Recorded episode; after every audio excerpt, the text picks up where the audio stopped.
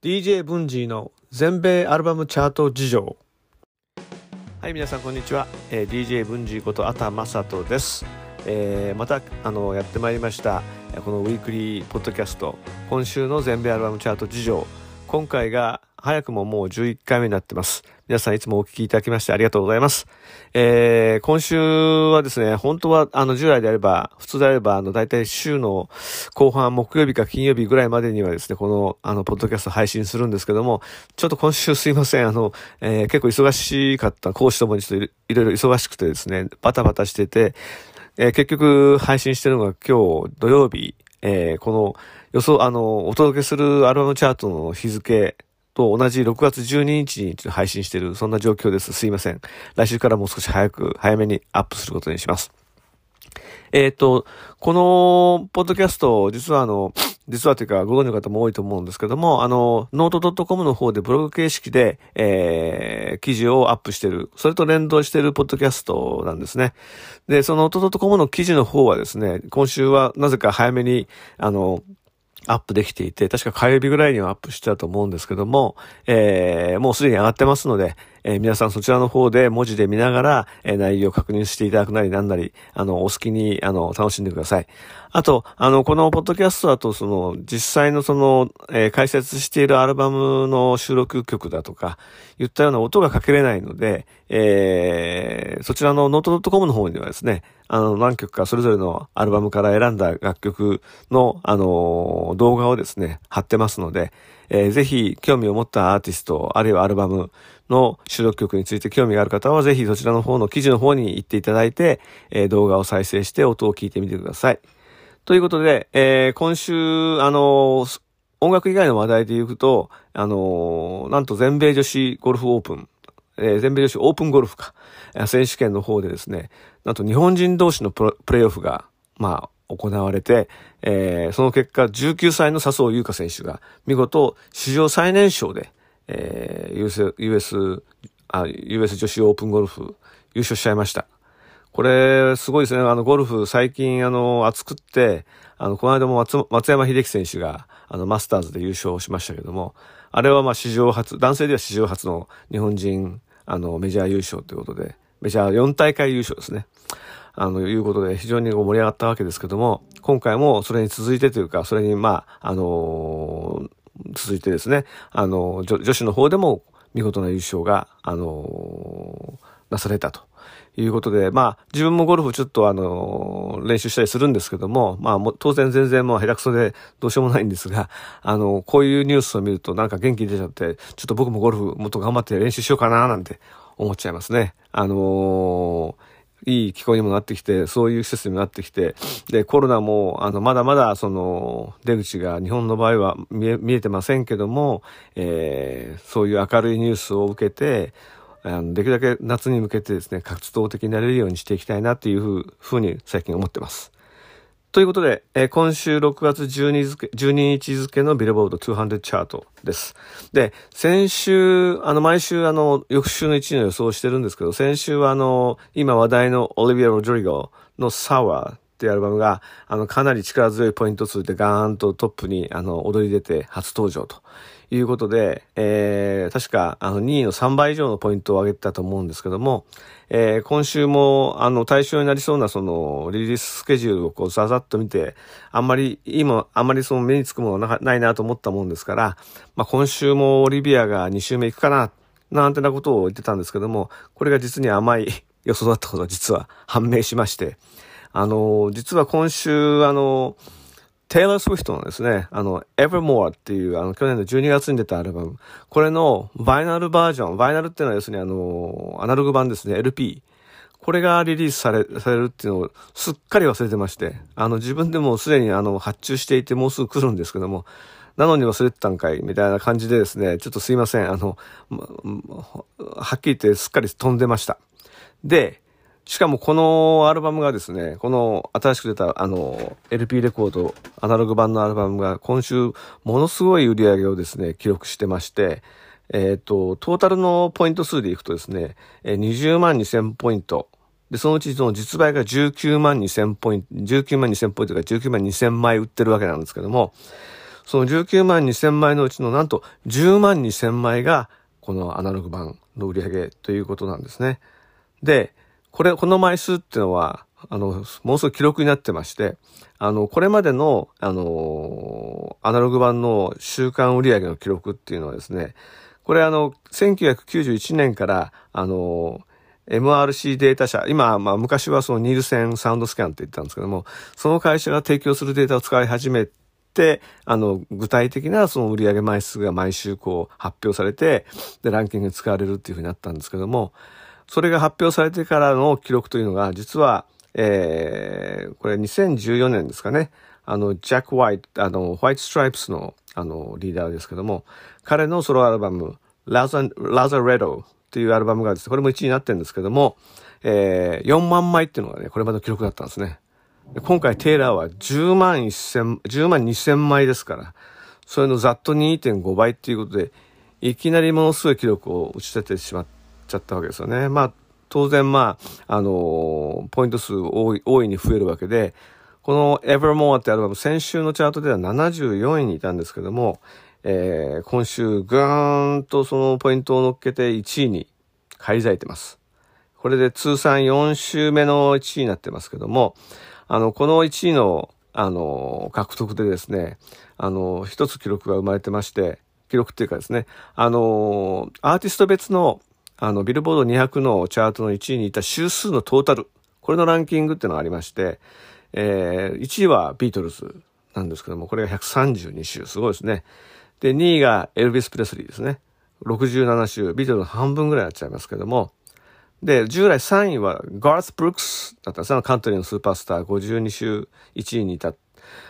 これが、えー、今回のテイラーの Evermore の1位で、テイラーが53週になったんです。今まであの、ガース・ブルックスと並んだんですね。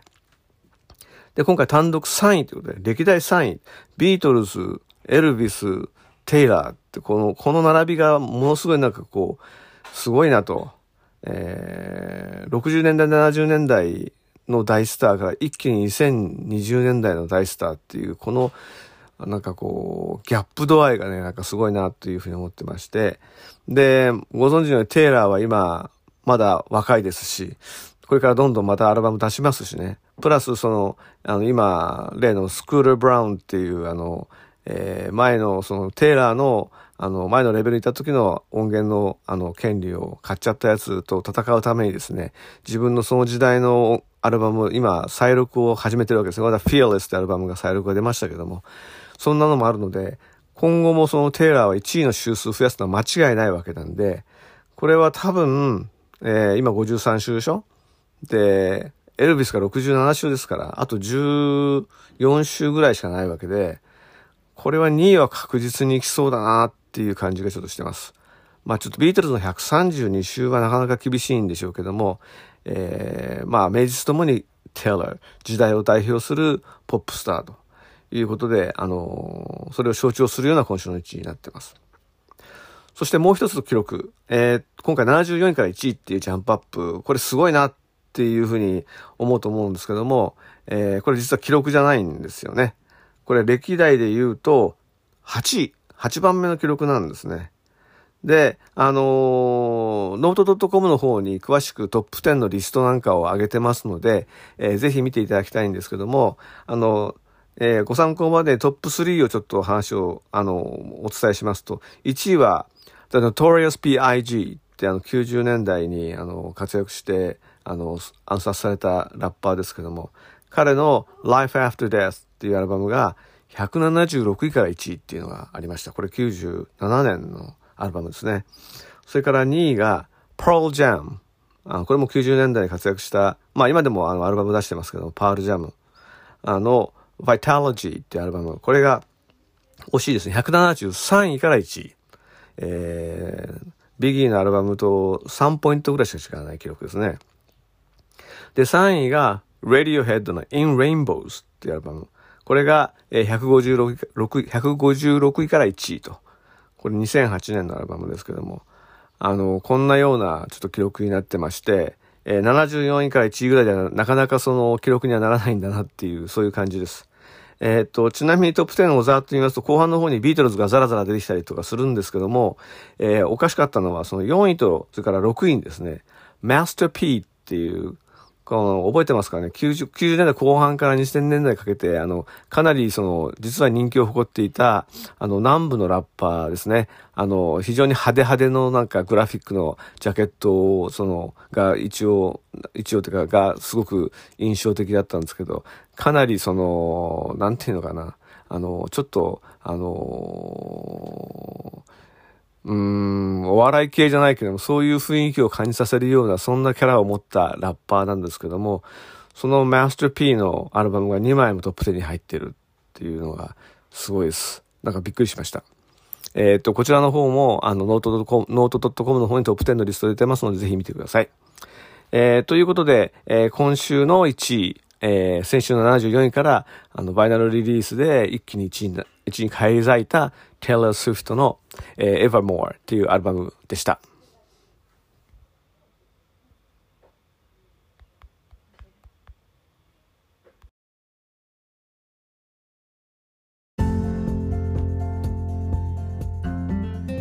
えー、さて今、あの低い順位から1位へのジャンプアップの記録のお話をちょっとしましたけども、えーと、今週から11回目ということでちょっと新しいコーナーを始めたいと思ってます。さっき冒頭に言おうと思ってたんですが忘れ忘れてましたけどえー、と何かというとこのビルボード200にあのまつわるいろんな歴史とかいろんな記録だとかいろんなエピソードこれをちょっとあの歴史を振り返ってですね、えー、皆さんに毎回少しずつあのお伝えするっていうそういう History of Billboard 200っていうやつをちょっと今週から始めたいと思ってますので、あの、今週の第第1回目はですね、このジャンプアップ記録の件を後でもうちょっと詳しくお話ししたいと思いますので、お楽しみに。さて、えー、トップ10内、あの、1位の Evermore の、あの、復活1位、あの、話題満載でですね、これだけでもお腹いっぱいって感じなんですけども、えっ、と、今週は、あの、トップ10内の初登場という意味ではもう一曲あるんですけど、もう一枚あるんですけども、それ以前、その前にですね、えー、もう一つちょっとお話しておきたいのは、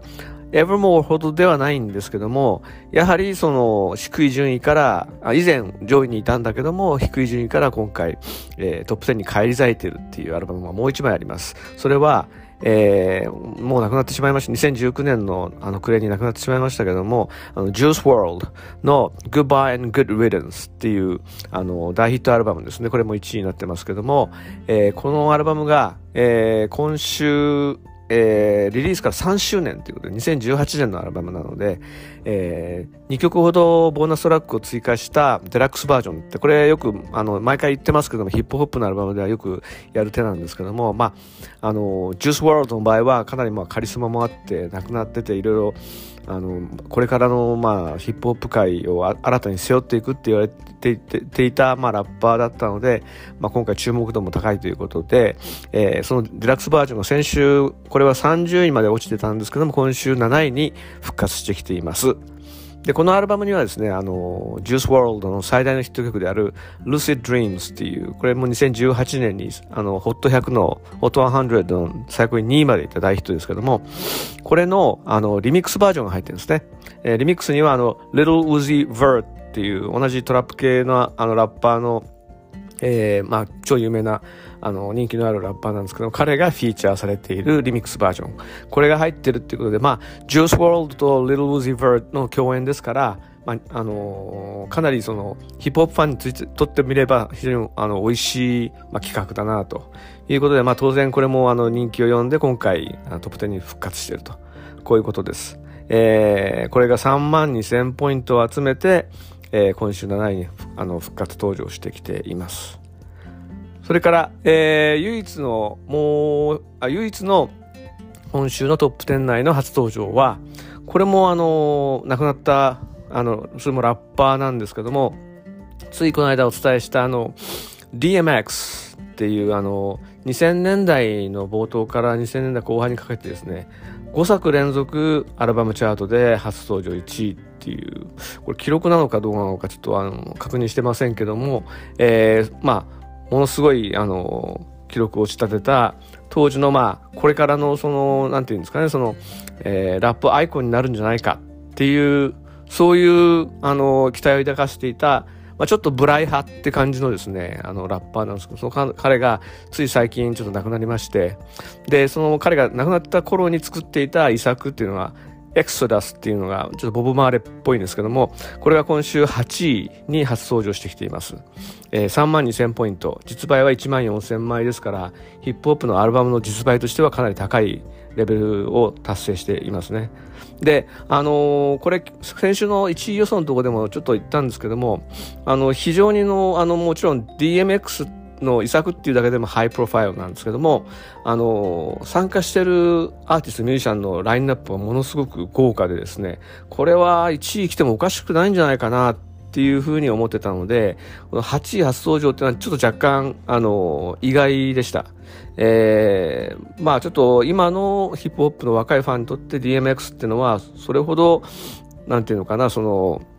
訴求力が我々の世代が思うほどはないのかもしれませんけども、えーまあ、ラインナップのフィーチャリングのラインナップがまあ豪華だったんでそれでもあのヒップホップファンにはあの人気を集めるかなと思ったんですけども、えー、と思ったほどではなかったという感じで実際にフィーチャーされてるメンツとメンツを並べるとですねまあ、Jay-Z とか Naz とか Lil Wayne とか Snoop Dogg とかいった、まあ、まあ、大御所のラッパー連連中は当然のことながらですねあの R&B のあのシンガーのアッシャーとかアリシア・キーズとかですねこのアルバムあの実はエグゼクティブプロデューサーがアリシア・キーズのあの旦那の Swizz Beatz なんで、まあ、その関係だと思うんですけどもがフィーチャーされてたりとかあと、まあ、あの R&B ヒップホップ以外ではあの U2 のボノまで登場してるというあのすごいあの、なんていうのかな、すごい high profile なアルバムだと思ったんですが、まあ、この順位に入ってきています。えー、ちょうど亡くなるちょっと前ぐらいにこれ制作を始めて、あの制作はあのスヌープのあの LA にある自宅スタジオを使ってなんか録音をしたらしいんですけども、えー、まあ残念ながら道半ばにして、えー、この世を去ってしまった DMX えー、内容的にはいくつかちょっと聞いたんですけどもそんな悪くない出来だ出来だったので1曲2曲あの1曲かな？あの Note.com の方にも動画貼ってますけどもぜひあのヒップホップファンの方であればですねあのぜひ、まあ、彼の、まあ、彼への先導オフっていう感じでちょっと聞いてみてもらえればいいと思いますしもしよければ、まあ、買って聞いてみれば聞いて聞いてみていただければいいのかなっていうふうに思っています。そんな DMX の遺作 Exodus が8位に初登場でした。えー、トップ10の初登場は以上です。で、あのー、まあ、いつもやってますトップ10県外の100位以内の初登場っていうのも今週またやるんですけども、まあ、ここのところずっとあの初登場数が結構この、えー、11位から100位の間って結構数多くて先週が6枚その前が、えー、4枚かなで今週はところがそのぐっと数が減って実は1枚だけなんですね。あのリエントリーみたいなやつはいくつかあるんですけどもニューエントリーということで言うと、えー、11位から100位までの間に1枚しか入ってないっていうちょっとざあの寂しいあの状況なんですけどもその 1, 枚っていうのが55位に初登場してます Blackberry Smoke っていうこれアトランタ出身の7人組のバンドなんですけども You Hear Georgia っていうタイトルのアルバム。でこのタイトルを、まあ、あとはアトランタアトランタ出身っていうのを聞いてなんとなくイメージできると思うんですけどもあの70年代の例えばそのあのオールマン・ブラザーズ・バンドとかですねあとレナーズ・スキナードとかああいったそのなんていうかこうメインストリームのサザンロックもちろんブルース系のあるいは R&B 系のあの影響もかなり受けている。そういうこうダウントゥアースなですね感じのあのすごくいいバンドだと思います。あのその系のバンドが好きなその系のあの音楽が好きな方々にはあのちょっと前から注目されてきているバンドだと思うんですけども、えー、その Blackberry Smoke のこれは7枚目のアルバムになりますね。これが、えー、今週55位に初登場。実は彼らのこの前のアルバムあのー Like an Arrow っていうアルバムがありましてこれがあのこのビルボード200で実は12位っていうあのポジションまで上がっててこれが彼らの今のところのキャリアの最高最高位アルバムになってるんですけども、まあ、それを受けて今回、まあ、満を持して、えー、リリースしたっていう感じが若干ある。ですが順位的にはちょっと下がっちゃってます。で満を持したっていうところの一つはですねあの今回のアルバムのプロデュースを手掛けているのがデイブ・カーブっていうあのプロデューサーでしてこれあのアメリカーナ系とかあと、えー、サザンロック系的なそのあのアーティストを聴いてる方であればよくご存知のあのプロデューサーだと思うんです。かなりかなり彼もあの有名なプロデューサーで、えー、ここ数年あのえー、グラミー賞のあの最優秀プロデューサー部門なんかにもノミネートされてたりしてたんですけども有名なところではあの、えー、数年前に大ヒット超ロングセラーヒットになったあのクリス・テープルトンの「Traveler」っていうアルバム。これのプロデューサーとしてあの名前が一躍売れてですね。その後にまああのこれもアメリカーナのあの音楽では結構有名どころのジェイソン・イズベルあの去年2020年の1月にあの初来日をしまして私見に行きましたけども非常に素晴らしいステージだったんですがそのジェイソン・イスベルのあのアルバムもここ何枚か手がけてる。それからあとこれはちょっと知名度的には下がるんですけど「ライバル・サンズ」っていうすごく骨太のですねそれこそサザンロックブルースロック系のあのハードロックバンドがいるんですけども、えー、このバンドのプロデュースなんかもやってて非常にその何て言うかなあの多作多作というか多くの作品を手がけてるプロデューサーではないんですけどもこうポイントポイントで結構気になるアメリカーナ系そのサザン系のあのブルースロックあたりをまあベースにしたそういったアーティストバンドたちのレコードを手がけている非常に優秀なプロデューサーだと思うんですね。であのざっとこれも聞いたんですけども非常にあの出来はいいと思ってます。あのこの手のサウンこの手のこの手のレコードこの手のあの音楽にはまあ欠かせないスライドギターみたいなものがですねスライドギターとかがこうあの絶妙な形であのフィーチャーされていてあの骨これも骨太なんですけどもあのレイドバックしてるしいい感じのノリのいいサウンドを展開してるそんなバンドのアルバムになっています。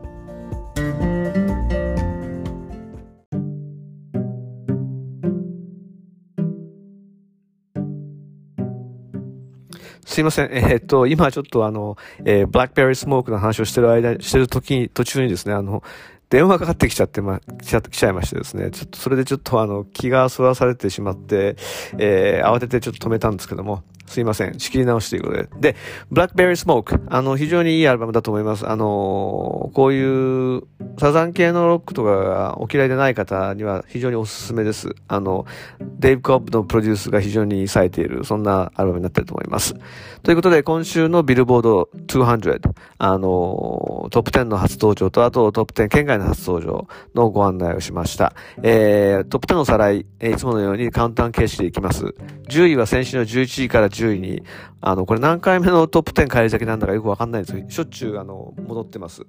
Luke Combs の What You See is What You Get。それから9位は先週12位からこれもあのトップ10再登場。えー、The Weekend の After Hours。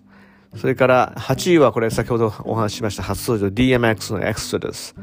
それから7位、これも先ほどお話ししました、えー、Juice World の、えー、リリース3周年記念のリリースによって、まあ、再登場、30位から7位に再登場してきた、えー、Goodbye and Good Riddance、えー、今週、チャートイン159週目になってますね。それから、6位は7位からワンナップ、Dua Lipa の Future Nostalgia。5位は変わらず、Moneybag Yo の Against Spain。で、4位も変わらず、えー、モーガン・ウォーレンの Dangerous The Double Album。から3位は2位からワンダウン、J. Cole の The Off Season。それから2位も1位から残念ながらワンダウンしてます。オリビア・ロドリゴの Sour。えー、UK の方ではですね、今週もあの1位を続けてるみたいですね。あの、英米まあ、あの、関わらず人気が高い。オリベロ・ラトリゴです。それから1位は先ほどから申し上げてます。74位から、あの、ぐーんと再登場1位に返り咲いた、えー、Taylor Swift の Evermore でした。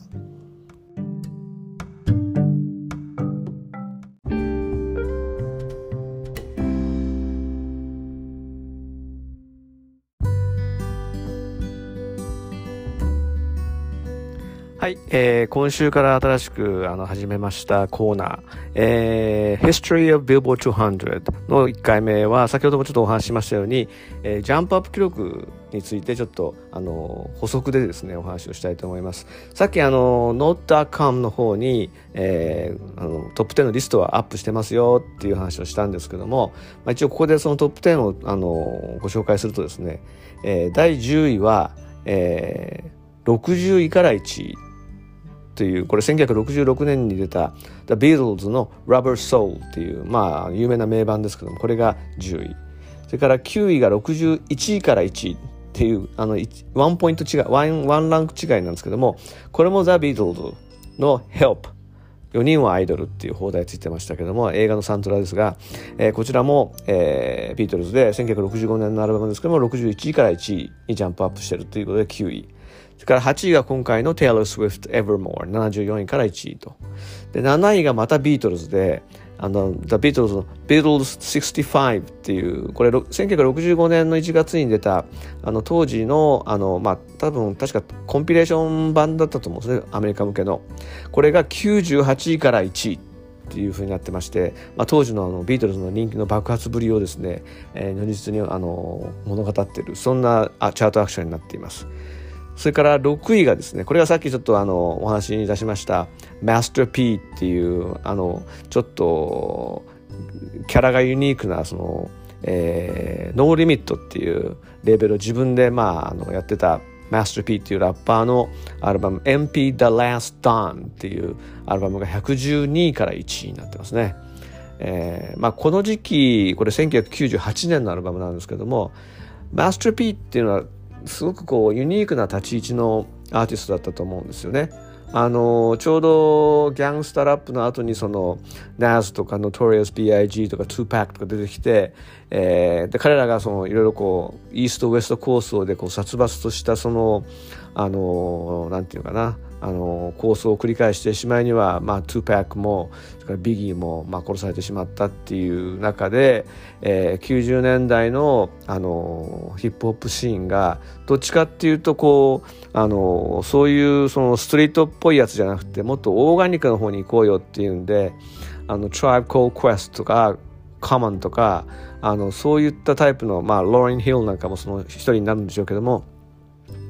いわゆるオーガニックラップっていうかオーガニックヒップホップっていうかそういうものがこうなんとなくこう、えーまあ、人気を呼んだそんな中で一人ちょっとあの銀ギラギラギラのなんかあのジャケットとかあるいはそのいでたちとか歯にいっぱいその金とか銀とかのあの入れ歯とかその差し歯をしてニカッと笑ってみせるっていうまあいわゆるブリンブリン系のですねあのキャラクターをメインに押し出してあの人気を呼んだのがこのマスター P でした。一時期スヌープドッグもこのマスター P のあのグループに、まあ、いた時期もありましたけどもその頃はそういうのが一方のもう一方の対局で非常に受けていたっていうのがあったんだあったんだと思います当時はね。そのそれを受けてその Master P の MP The Last Dawn ってアルバムも、えー、112位から1位っていうすごい上がり方をして6位。で5位があ5位がこれはぐっと昔に遡って1967年ですね。えー、あのモンキーズ More of the Monkeys ってこれ2枚目のアルバムですけどもこれが122位から1位これも当時すごく人気があってまあビートルズに対抗するアイドルグループっていうんでですねアメリカの方でまあいろいろテレビ番組ショーを作ったりだとかですねちょっとアイドルっぽい売り方をかなりしてまあそれ非常に人気があったと。でもそのバックにはしっかりしたソングライターチームトミー・ボイスボビー・ハートとかですねいろんな人たちがこうバックを固めていてただのそのあのなんていうかアイドルグループっていうことではなくて実力もある。まあ彼ら自身はそのバンド演奏とかも知ったんですけど実際にそのバンド演奏をしてあのちゃんとしてたのはそのマイク・ネスミスっていうあの彼だけだったんですけどもまああのそういったあのことで人気があった「The Monkeys」60代の後半ですねのアルバムが、えー、5位で122位から1位っていう出方をしてました。で4位が137位から1位これもすごいですけどこれもマスター P こっちは Get D っていうアルバムなんですけども、これ1997年、さっきの MP The Last Stone の少し前のアルバムですけども、まあこの97、8年頃はこの Master P の人気がまあ絶好調だった頃の、まあそういったチャートアクションだったということなんですね。で、3位が Radiohead の In Rainbows。2位が Pearl Jam の Vitalogy。173位から1位。で、1位が Biggie The Notorious B.I.G. の Life After Death の176位から1位と。で、この、あの、ビギーの Life After Death ですが、なんで176位から1位になったかっていうのは、一つはこれ、あの、当時、そうですね、えっ、ー、と、今最近あんまりないと思うんですけども、90年代とかは、あの、まだフィジカルの売り上げが結構、あの大きい部分を占めていた時期にですね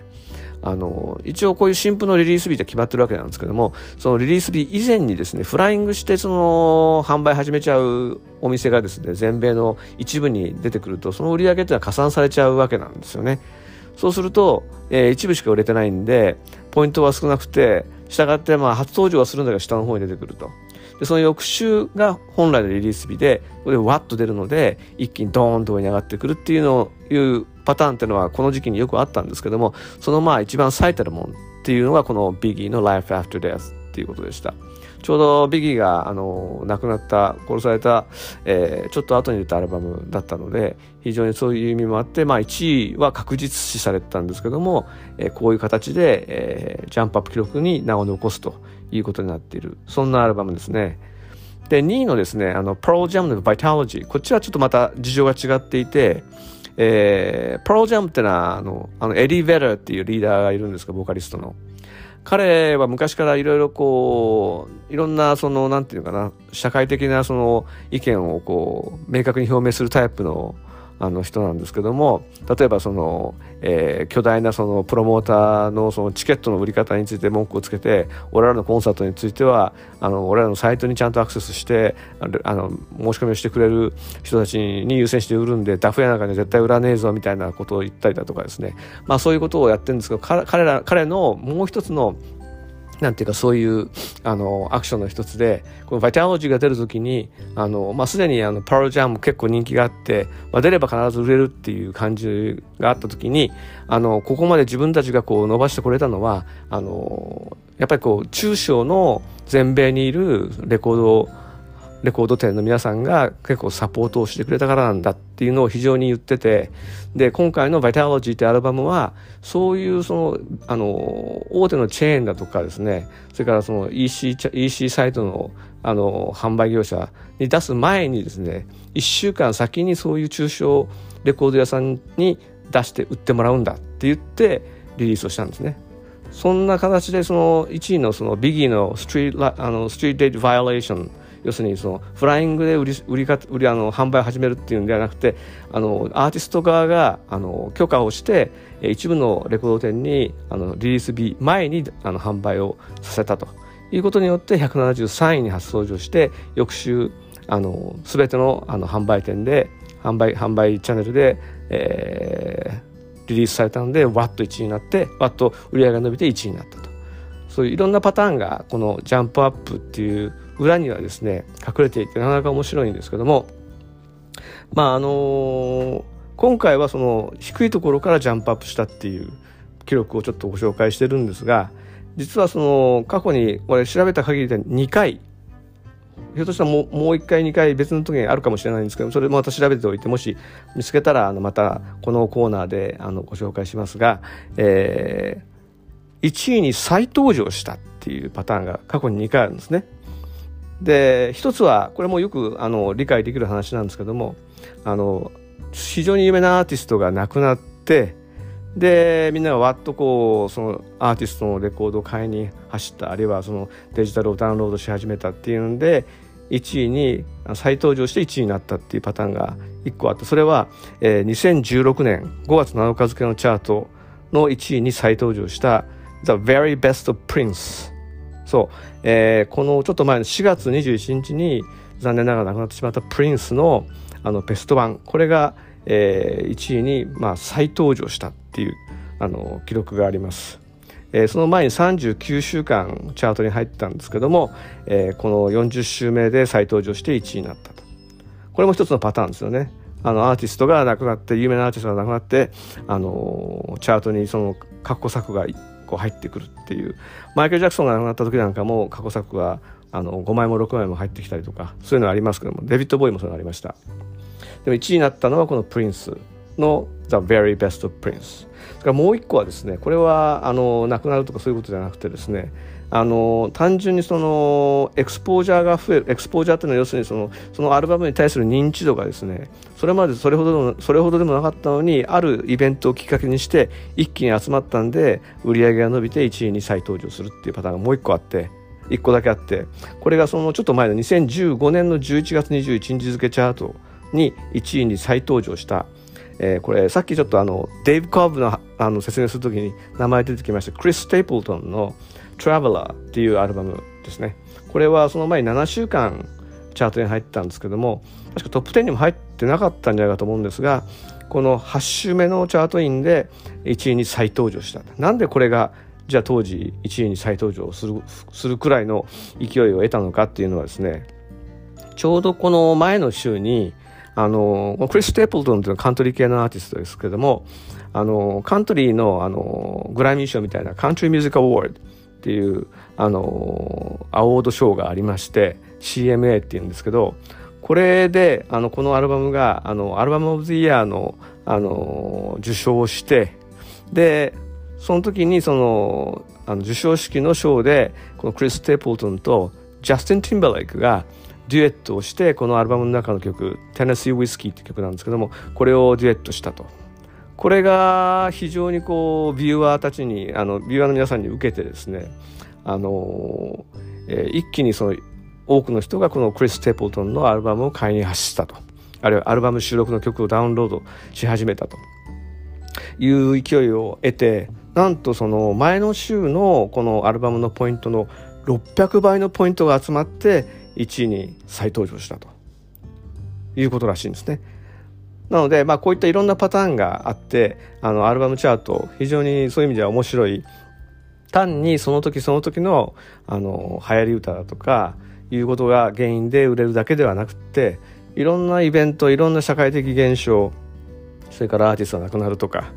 そういったことにもよってあのチャートが非常にこうこうなんていうか活発に動くみたいなところがあってまあ、それがこの、えー、全米アルバムチャート事情のノート .com のブログだとかこのあのポッドキャストを始めた大きな理由でもあったんですけどもこんなようなことも過去にありましたということで今日はご紹介をしました、えー、また来週のポッドキャストでも History of Billboard 200あの2回目のネタをまたちょっと仕込んであのお送りしますのでお楽しみください。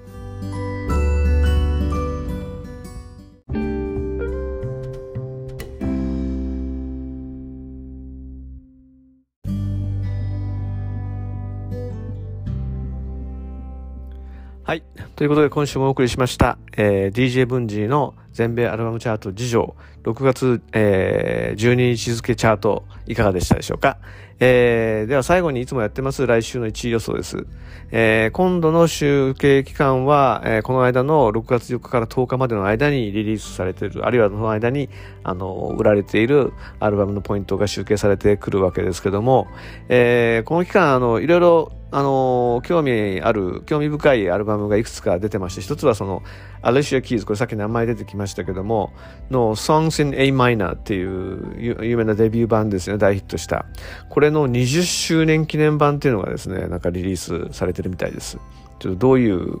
えー、構成になってるか気になりますけども。あとそれ以外にその最近のそのインディー系のアーティストで言うとあのー Japanese Breakfast っていうあの別にあの日本人のバンドではなくてですね女性のシンガーソングライターなんですけども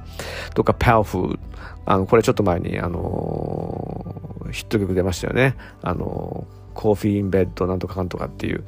あのそういうアーティストの新譜も出てますしあとリズ・フェアこれあの90年代あのインディー系とかオルタナ系聞いた人は懐かしい名前だと思うんですけども彼女の11年ぶりの新譜なんかも出てですね非常にいろいろ面白そうなんですが来週の本命はですね、まあちょっと、あの、テイラーなアルバムがどれだけポイントを落とすかにも寄ってくる、寄ってくるんですけども、えー、一番有望なのは、あの、Little Dirk と、あと Little Baby。この二人がコラボ版を出す、出してるんですよね。でまあ両方とももうすでにもうあのシーンではあのメジャーなアーティストになっちゃってますしあの人気もあるので、えーまあ、リルベイビーなんかね去年あのあのブラック・ライブスマ Matter のあの実情を歌った曲がグラミー賞ノミネートなんかもされたされたりしてて非常にまあ人気あるのでまあ普通で言えばあのヒップホップ系の子もうすでに名の通ったアーティストであれば初週で、まあ、10万から15万ぐらいのポイントは稼ぐはずなので、この2人が合わさると、まあ、20万ぐらいはいくんじゃないかなっていう感じがしてまして、で、テイラーの方は今週22万なので、えー、まあ、2割ぐらい、こう、その減ってくると考えると、えー、来週この2人のあのコラボ版が20万ポイントあるいは18万ポイントぐらい稼げばですね、えー、なんとか1位になれると。そういう状況じゃないかなと思ってます。えちなみに今週2位に落ちたあのオリビアはオリビア・ロドリゴのあのサワーは、えー、先週1位から37%ポイントダウンで18万6000ポイントっていう感じなのでやはりこのあの今週1位のテイラーも、えー、それぐらいにはなるのかな。それぐらいもう少し下かなっていう感じなので、えー、来週は Little Dirk と Little Baby の Little Little コンビ。これの1位が来るんじゃないかと思ってます。ということで、また来週も聴いてください。えー、DJ 文治の全米アルバムチャート事情。今週も聴いていただきましてありがとうございました。ではまた来週。さよなら。